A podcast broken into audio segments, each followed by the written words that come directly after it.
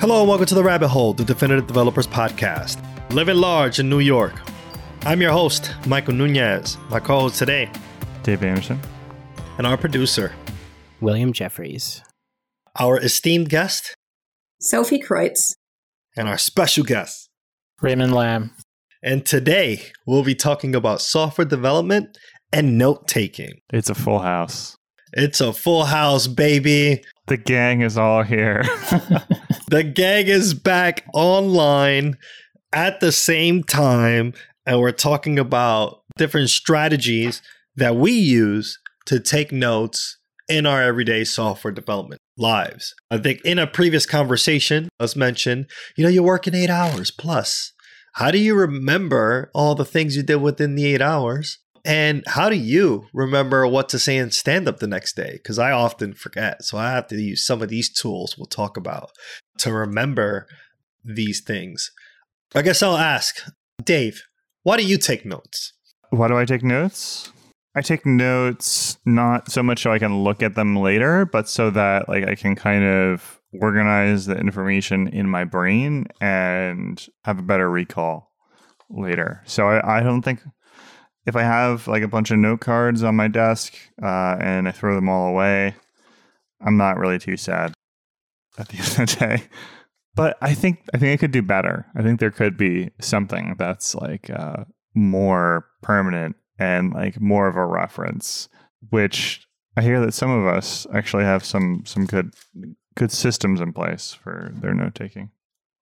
Uh, yeah, because if you asked me what applications I would use to take notes, I would have told you VS Code. If I was on the Windows machine, it would probably would have been Notepad. But there's also different. I know individuals use other piece of software. I know there are people who use Notion. But in writing up this outline, we found that Raymond is a specialist, as I would say, better than me, of course, in note taking. And there's a method that it, that is used, uh, which is called the and someone correct me, the Zettelkasten method. It is the Zettelkasten method. Raymond, what is what is the Zettelkasten?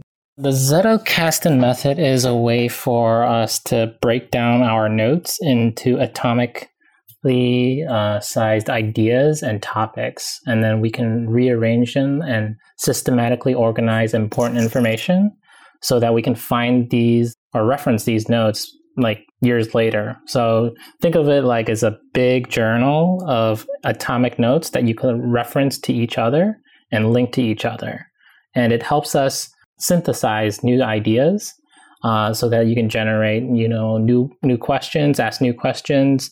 You can create sort of these new topics, and you can find really uh, divergent ideas and bring them together, and then you know ask new questions and around those ideas. But it's it's an integrated system for dealing with you know the knowledge in your life, and it acts as an amplifier for your endeavors and the, the reason I take notes is not so much as you know for a reference. It's it's more for so that I have a easier way to access the information. I think of it as like a cache system. You know, I just want to find things that I need as soon as possible, right?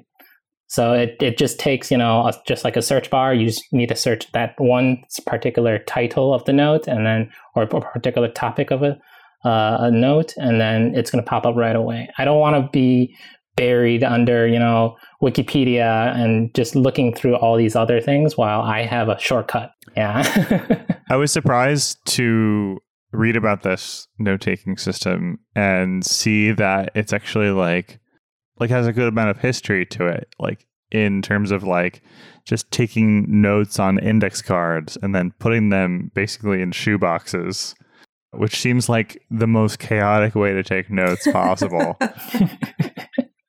how do you how do you make sh- make sure that like when you're taking all these like small notes that like they still maintain cohesive you know relationship and yeah you can still find something in it what i do is i index it by the particular date right and the way i reference the notes between them is using this index on a particular date at a particular time right so say for example today at 9:45 p.m. or 9:45 a.m. I created this note and I have a specific title on it, and I reference it with that particular timestamp, right, on this note. And then I can reuse this sort of index on another note, and that's how I make those connections. So there's backlinks to between them, and then you can have links around like a chain link of all your ideas, and then you can have follow through like, oh, what is my thought process? What is you know my train of thinking, and that's what led to me like you know developing and studying this sort of Zettelkasten method, and it really makes me think like why am I thinking a particular way? And yeah, it's not for everybody, but the physical form of taking the notes in the Zettelkasten method is like you said, is using index cards, but digitally we would be using some software like Obsidian, right? Or some people prefer Roam Research or some other type of virtual Zettelkasten uh, note taking app. I'm like really amazed at the the sheer number of options that are available to take notes today. Like it's something that seems like it's really took off. I like I kind of remember like back in college like discovering OneNote, like Microsoft OneNote and it was like, "Oh wow, like this is kind of revolutionary. It's not just Notepad." But it's really come quite far from from that like with with all these different markdown driven notes taking systems. Sophie, you have any you have any uh any particular pattern you follow when you're taking notes? Are you index card person, i.e., me, who keeps a pile and never reference them again until I have to throw them out? Uh, or do you have a much better system in place? Oh gosh, well, I think I use a couple of different systems.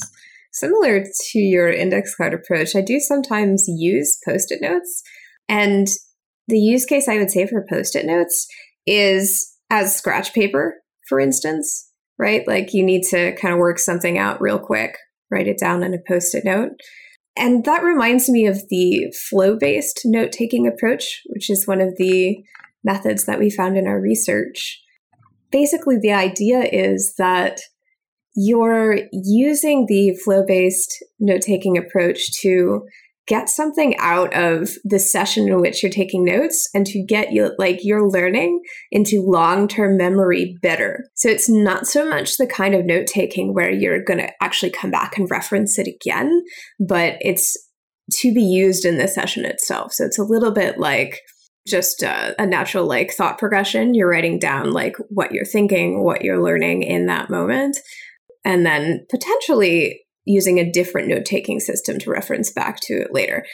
Which in that case, I might use something like the Cornell method. Are you familiar with that? Yeah, I um I had done some research on the Cornell method a while back, and it was something that I really wanted to try because it seems it seemed like a kind of sustainable method where like you can have like more unstructured notes uh, like you kind of divide the page up into different quadrants and so the majority of the page is like for stream stream of consciousness like as you go taking notes and then you pull out in a left margin the main thoughts and then at the bottom of the page you summarize each of those pages as you're as you're going. And i, I kind of like that like how it kind of builds up onto each other. I'm always jealous of people who have beautiful notebooks and like it just comes out fully formed and they have like this pie chart and like a graph and you know they have proper margins around things like what they're using white space like i i just i just want to use every inch of every card like which I, I think is a little self-defeating. I, I, I think that using the white space and like kind of blocking out yeah. different areas is is helpful for making it uh, useful as a reference. Reminds me of when in uh, high school or middle school or whatever it was they used to make us get out the ruler and then like measure two inches from the right side of the page or something like that. Yeah your your notebook will be graded Got to get that college ruled, you know. William, you're a man who who's moving around a lot. Uh, I imagine physical note taking is something you probably do and probably have to keep around and in your in your luggage and stuff as well. Are you a physical writer, digital writer, and what are what are your some of you? So I I think of note taking the kind of note taking that I do falls into one of basically three categories. There's organizing ideas, like if you're starting a new project, and you know for that I usually will have a either just a Google Doc or or maybe a collection of notes in like an Evernote notebook or some of the more traditional note taking tools that you might have learned in school. Same for future reference, which is another category of note taking, where I feel like the the tools that I was taught in school seem to work relatively well. But there's a third kind of note taking that I think I was never really prepared for, and that was that's for keeping track of the stack. You know, when we're programming, we tend to build up these very deep stacks where it's like, okay, I need to build a login page. So first I need to, you know, set up a package that is going to handle my login for me. Oh, but in order to do that, I need to update my package manager. Oh, but in order to do that, I need to upgrade my version of the language. Oh, but in order to do that, I need to, you know, it's like you end up so deep down into the stack that you can end up forgetting what it was that you were doing in the first place. And it's like, now I'm really deep into uh, researching different language version management tools. And so, why did I need to do? Oh, that's right. I have a story I'm working on. That's the classic uh, yak that needs shaving somewhere down there. exactly. Why am I shaving this yak again? Oh, that's right. so, what I find is that note taking can be a trail of breadcrumbs to lead you back to what it was you were working on in the first place. And those periodic checks where you think to yourself, okay, big picture, what is it that I am trying to accomplish? What have I tried so far? And what remains to be tried so that periodically you can check and say, is this a valuable rabbit hole to continue to explore? That I think is something that note taking can add to your your programming toolkit especially if you do a lot of pair programming because as navigator that's kind of an important part of your job. Making sure that the rabbit hole that you're currently in is promising uh, and knowing when to call it and say we need to find a new rabbit hole to fall down. So what i like to do is have a kind of a stream of consciousness that i keep running not just if i'm a navigator but also if i'm soloing and it works sort of like a rubber duck where as you're programming, you're taking notes on, on what it is that you're doing and what it is you're planning on doing next. And then periodically you can have that check in with yourself. As an added benefit, at the end of your workday, if you look through your stream of consciousness, which can be very messy, you can go ahead and summarize that into a few bullets that highlight everything that you did that day, which can be really difficult to remember at the end of the day. And that's a good thing to share out to your colleagues. And it's also really useful for putting together your stand up updates. So on the on the projects where I have been good about leaving that trail of breadcrumbs for myself, I have been able to come up with, you know, some of the cleanest, most concise stand up updates on the team. Which is pretty braggable, you know? it is. People are like, wait, like this guy's got, he's just getting shit done. maybe this goes without saying, but another implied question here, along with all these different systems, is do you type your notes? Or do you write your notes? Or do you take voice notes? What do we use here? I have a really hard time with written notes because uh, I'm left handed, so I smudge everything as I go. My handwriting is so bad that even I have a hard time reading it. Like, it's just really painful. So, so even though I will admit that it is really good for memory reinforcement, I personally prefer to use a keyboard, or if I'm on the go, then I will do voice notes. I do think voice notes can be really valuable. Do you do voice notes, Sophie? Sometimes I do, maybe especially when I'm like practicing something musically. But yeah, I, I, I use that sometimes. I also have thought that maybe I would achieve ultimate note taking power if I just took notes on a typewriter, but I have yet to confirm this theory. that would be like so hipster if you're like pairing with Yeah. someone and like you know they got their clacky keyboard and it's like oh wow like so satisfying you're like oh, okay like well i'm not going to touch my keyboard i'll touch my typewriter and then you're just like i love that i, I want to live in like this steampunk world where everyone's taking notes on typewriters maybe like prints it to punch card in the end Absolutely. I actually have not used the voice recording method. I feel like for me, voice recording is like recording a video of like when you're at a concert. Like it's great when you're recording the video, but I never look at that video again. And I feel like that's the same thing that's going to happen if I listen to the voice note. At least with the index cards, it's a mess around me and I have to address it sooner or later but voice notes is just like up it's it's in you know it's saved somewhere and then i don't i don't listen to it i don't call back to it Mhm.